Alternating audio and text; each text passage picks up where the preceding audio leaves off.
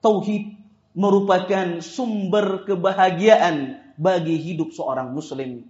Allah Subhanahu wa taala berfirman dalam Al-Qur'an, "Man 'amila salihan min dzakarin aw unsa wa mu'minun fanuhyiyannahu hayatan thayyibah." Kata Allah, barang siapa yang beramal saleh dari laki-laki dan wanita, wa huwa mu'minun, dia beriman, mentauhidkan Allah, falanuhyiyannahu hayatan thayyibah, maka akan kami hidupkan di dunia, kami jadikan kehidupannya di dunia, kehidupan yang bahagia. Dalam ayat lain Allah Subhanahu wa taala berfirman, "Walladzina alladzina amanu wa lam yalbisu imanahum bidzulmin, ulaika lahumul amnu wa hum muhtadun." Adapun orang-orang yang beriman, mereka tidak mencampurkan tauhid mereka dengan kesyirikan kepada Allah, ulaika lahumul aman. Bagi mereka keamanan di dunia dan di akhirat. Hidup yang bahagia, hidup yang diberikan keamanan di dunia dan di akhirat.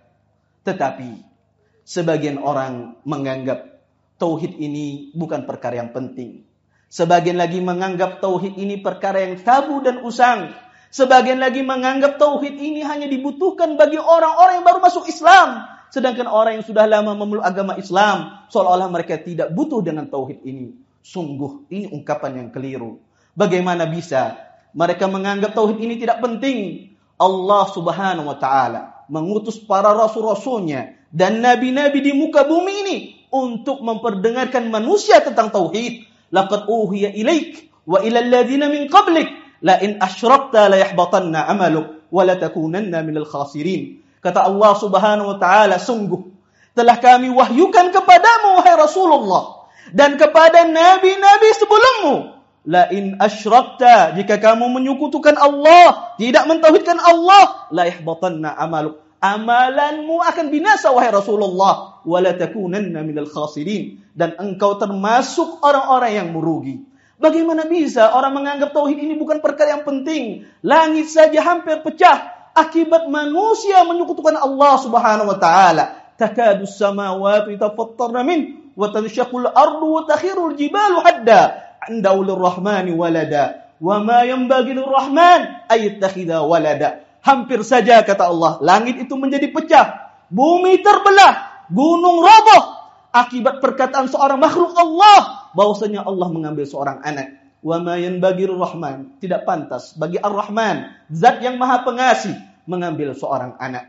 Bagaimana bisa mereka mengatakan tauhid ini tidak penting? Para sahabat-sahabat Nabi Shallallahu Alaihi Wasallam mereka memohon, meminta, berdoa kepada Allah agar dijauhkan daripada kesyirikan. Berkata Ibnu Abi Mulaikah, seorang tabi'in, laqad adraktu min salasina min ashabin Nabi sallallahu alaihi wasallam kulluhum yakhafuna la anfusihim an-nifaq. Kata beliau, sesungguhnya aku mendapati 30 orang dari sahabat Nabi sallallahu alaihi wasallam semuanya mereka memohon kepada Allah, meminta kepada Allah perlindungan agar dijauhkan diri mereka dari sifat kenifakan, dari sifat kesyirikan. Wahai saudara dan saudariku muslim dan muslimah, masihkah Anda mengira ancaman Allah kepada orang-orang yang berbuat syirik, ancaman Allah kepada orang yang mentauhidkannya tidak berlaku kepada Anda? Kalau kita mengetahui pentingnya tauhid ini, sudahkah Anda ajarkan tauhid ini kepada orang-orang yang Anda cintai? Wahai para ayah, wahai para bunda, sudahkah Anda ajarkan tauhid ini kalimat la ilaha illallah dan konsekuensinya kepada anak-anak Anda. Sehingga mereka tumbuh besar menjadi manusia yang bertakwa, menjadi manusia yang berbakti kepada dua orang tuanya. Bisa jadi Anda termasuk yang disebutkan oleh Nabi SAW di dalam hadisnya. Kata Rasulullah nanti di hari kiamat kelak, ada seseorang dimasukkan ke surga, ditempatkan di surga tempat yang paling tinggi. Orang ini mengatakan, Ya Rob, mahada, Wahai Tuhanku, apa ini? Kenapa saya ditempatkan di surga yang paling tinggi? Dikatakan kepada orang ini, hada bistighfari waladikalak. Ini akibat anakmu yang senantiasa memintakan ampun kepadamu. Apakah Anda termasuk seorang ayah atau seorang bunda yang tidak perhatian dengan tauhid sehingga Anda tidak memperdulikan pembelajaran kalimat la ilaha illallah kepada buah hati Anda.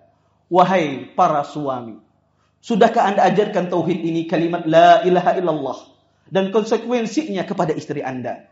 sehingga dia menjadi seorang wanita muslimah, wanita yang taat kepada Allah, yang kelak dia mendidik anak-anak Anda yang mana mereka berdua akan menuntun Anda ketika Anda dalam keadaan sakatul maut membisikkan di telinga Anda mentalkinkan Anda kalimat tauhid kalimat la ilaha illallah ataukah Anda seorang suami tidak memperdulikan tauhid di dalam kehidupan rumah tangga Anda wahai para anak sudahkah Anda perdengarkan kalimat tauhid kalimat la ilaha illallah kepada kedua orang tua Anda kepada dua orang tua Anda yang tidak memahami agama Sudahkah Anda ajarkan kalimat ini dan konsekuensinya kepada dua orang tua Anda? Sehingga mereka meninggal bertemu dengan Allah dalam keadaan mentauhidkannya, tidak menyekutukan Allah Subhanahu wa taala. Ataukah Anda sebagai seorang anak menganggap berbakti kepada dua orang tua hanya sedar sekedar memberikan uang, memenuhi nafkah kebutuhannya sehari-hari demi Allah? Tidaklah kebaikan dan tidak ada bakti yang paling agung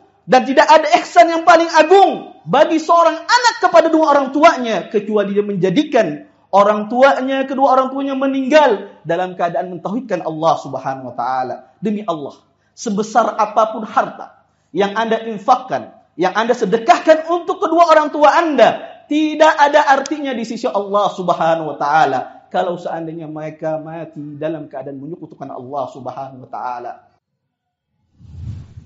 Terima kasih. Jazakumullah khairan wa barakallahu fikum. Video ini dibuat atas partisipasi dari donasi Anda. Semoga menjadi amal jariah bagi Anda semuanya.